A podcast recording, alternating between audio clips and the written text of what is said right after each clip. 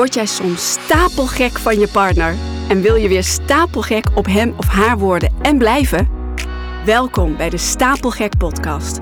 Soms schrijf ik wat steekwoorden op of denk ik even na over wat ik per se wil delen. Heb ik nu niet gedaan, dus ik, we zien wel waar het schip strandt. ik weet het niet hoor, maar zit ik nou in een midlife crisis? Ze is begin 40. We hebben drie kinderen, tieners. Mijn naam is Sharon Overweg en ik ben relatietherapeut voor topondernemers en hun liefdespartner. In deze podcast ga ik met je hebben over het mooiste, maar misschien wel het moeilijkste en het meest gecompliceerde dat er bestaat. Jawel, de liefde. Ik had voor vandaag eigenlijk een ander thema bedacht, maar ik werd net gebeld, of ik heb net gebeld met een eh, vrouw die had mij een mailtje gestuurd met de vraag: kunnen we even bellen? Nou, toevallig lukte dat vandaag ook meteen. En ik dacht, ik ga ik hierover praten, want dit is iets wat ik heel vaak hoor. Zeker van de vrouwen. Misschien als je me al wat langer kent, dan weet je, dat heb ik al eens eerder gedeeld, dat het heel vaak de mannen zijn die als eerste contact met me zoeken. Dat is best bijzonder in relatietherapieland. Het zijn vaak de vrouwen die het voorstellen om hulp te zoeken bij een relatietherapeut of een relatiecoach. De mannen die dat doorgaans, chargeer, dat afhouden. Die hebben geen zin om te praten en over gevoelens en hoe doe je dat dan en eng en bang. Maar ja, sinds dat ik me op ondernemers richt, zo'n 2,5 jaar geleden, zijn het 9 van de 10 de mannen die als eerste vaak contact met me zoeken. Nou ja, dat is geweldig, want daarmee help ik ook de vrouwen, de partners. Maar vandaag was er dus een vrouw die ik sprak en ik dacht ik ga dit delen omdat ik dit vaker hoor en misschien herken je het ook wel. Ze kwam eigenlijk met de vraag van, goh, ik weet het niet hoor, maar zit ik nou in een midlife crisis? Ze is begin 40, we hebben drie kinderen, tieners, ja, een heel druk bestaan, heel druk leven. Zij heeft een hele ambitieuze, prachtige baan, een fikse baan. Hij is ondernemer, werken allebei heel hard. Zij geniet daar ook heel erg van, van haar werk. Vindt ze fantastisch. Maar ze geniet ook van de kinderen, maar ze vindt het gewoon heel veel allemaal. En ze zei, ja, weet je, die mentale last, de meeste mentale last komt op mijn schouders. Ik ben voornamelijk de kartrekker in onze relatie en ik, ik trek het gewoon niet meer. Ik zou het zo fijn vinden om eens een keer te leunen dat hij het een keer overpakt. En ik hoor dit vaker. de mannen komen vaak binnen met zoiets van: Nou, ik werk keihard. Nou, dat mijn partner thuis waardeert dat niet zo, want uh, die begrijpt niet dat ik keihard moet werken. Maar ja, ik heb een eigen onderneming en uh, dat doe ik ook voor mijn gezin. Maar die partner vaak, die voelt zich ook vaak niet gezien. En die zegt dan: Ja, ik draag veel meer zorg voor de kinderen, voor en die heeft vaak ook een drukke baan of zorg voor het huishouden. Is ook gewoon een, drukke, een druk bestaan, hè? laten we wel wezen. Maar goed, in dit geval ja, hoorde ik iets dus wat ik vaker hoor. Dat besefte ik me net. En ik dacht, ik ga deze aflevering opnemen. Ik heb hem dus niet voorbereid. Soms schrijf ik wat steekwoorden op of denk ik even na over wat ik per se wil delen. Heb ik nu niet gedaan, dus ik, we zien wel waar het schip strandt.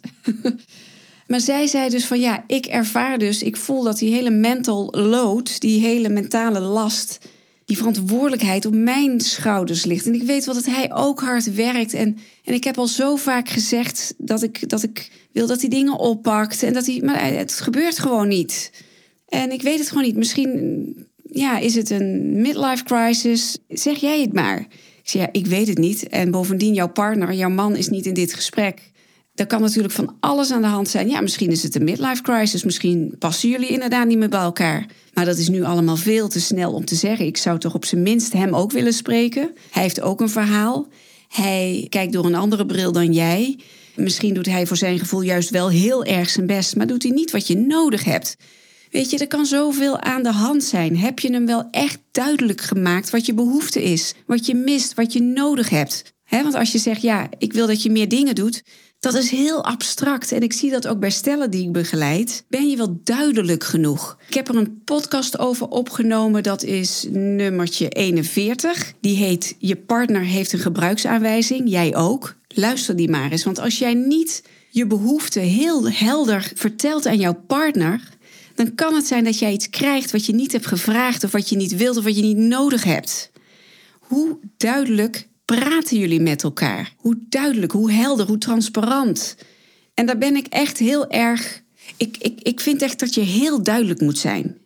Echt tot in detailniveau. Dat je moet vertellen wat je mist en wat je graag anders zou zien. Wat je nodig hebt van die ander. En blijf weg van abstracte dingen van ja, ik wil dat je meer doet of ik voel me niet gezien. Ik, voel, ik zou fijn vinden als je in de ochtend wat vaker helpt met de kinderen. Nee, dat is niet duidelijk genoeg. Echt duidelijke taal. Ja, dus dat vroeg ik haar ook van, goh, kan het zijn dat jouw partner, jouw man, ontzettend dus zijn best doet ja, zegt zeker. Ik weet dat hij echt zijn best doet en, en dat het al beter gaat. Maar het is toch niet wat ik wil. Het is niet wat ik. Het is net alsof hij het niet begrijpt. Ik zeg, ja, maar hoe duidelijk ben jij geweest? En dan nog iets. Zou het zo kunnen zijn dat jij misschien alles op een bepaalde manier wil? En dat jouw partner, jouw man, ja, het eigenlijk heeft opgegeven. Dat hij denkt, dan laat maar, want ik doe het toch niet op haar manier. Ook die hoor ik heel veel terug. Control freaks, die het allemaal, hè, toch heel vaak de moeders de vrouwen die het heel vaak op hun manier willen.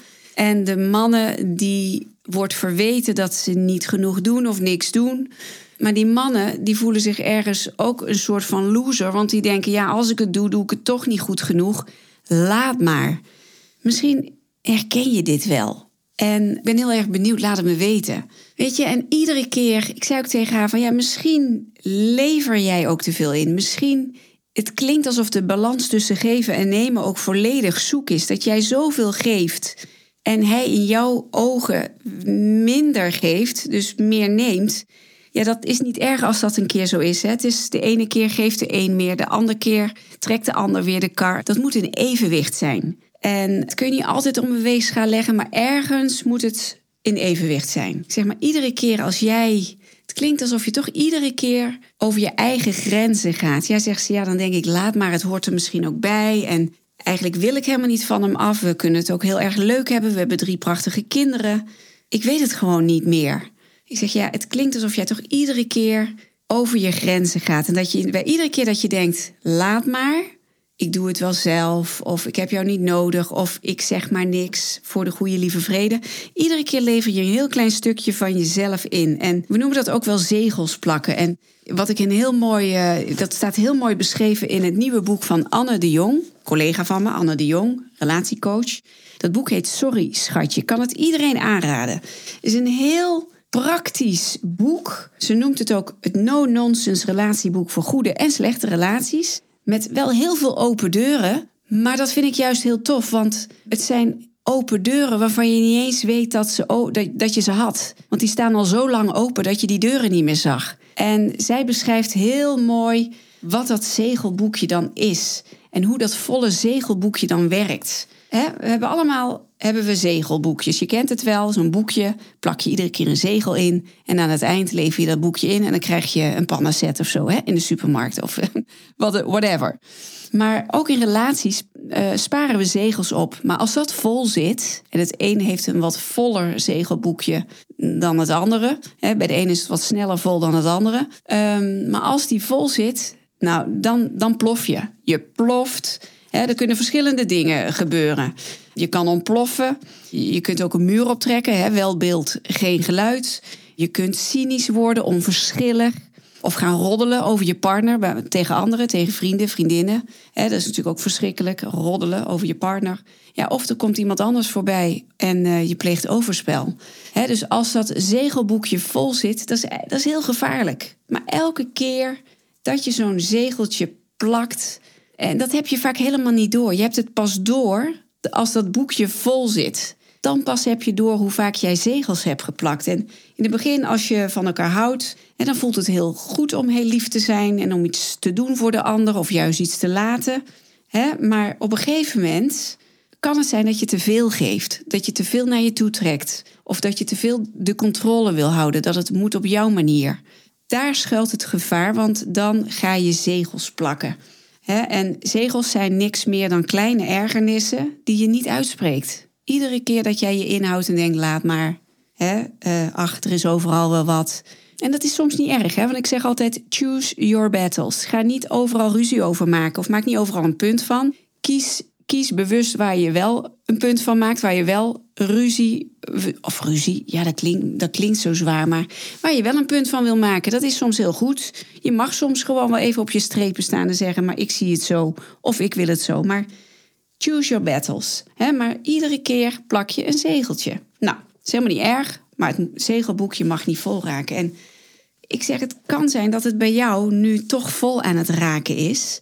En wat goed dat je contact met me opneemt. Je trekt op tijd aan de bel. En zat het gesprek, was ze ook al met hem aangegaan. En hij stond er ook voor open om, om dit te gaan onderzoeken. Van wat is er in onze relatie gebeurd? Welke patronen zijn ontstaan? Wat is de dynamiek die, in, die ons nu in deze situatie drijft? Ja, dus ik vroeg me af, herken je dit? Plak jij ook zegels? Hè, hoeveel is het zegelboekje al vol? Of heb je zoiets van, nou ja, ik vind het helemaal niet erg af en toe een zegel, hè, maar ik heb, uh, ja, dat hoort erbij, maar ik heb nog nooit een vol zegelboekje gehad. Ik denk dat we het allemaal wel kennen, dat het boekje wel eens vol zit. Ik in ieder geval wel. En dan inderdaad kun je in één keer bam ontploffen. En het kan voor die ander heel onverwacht komen. Nou ja, mocht jij nou voelen van... hey, dit herken ik ook. Ik weet ook niet meer of de relatie...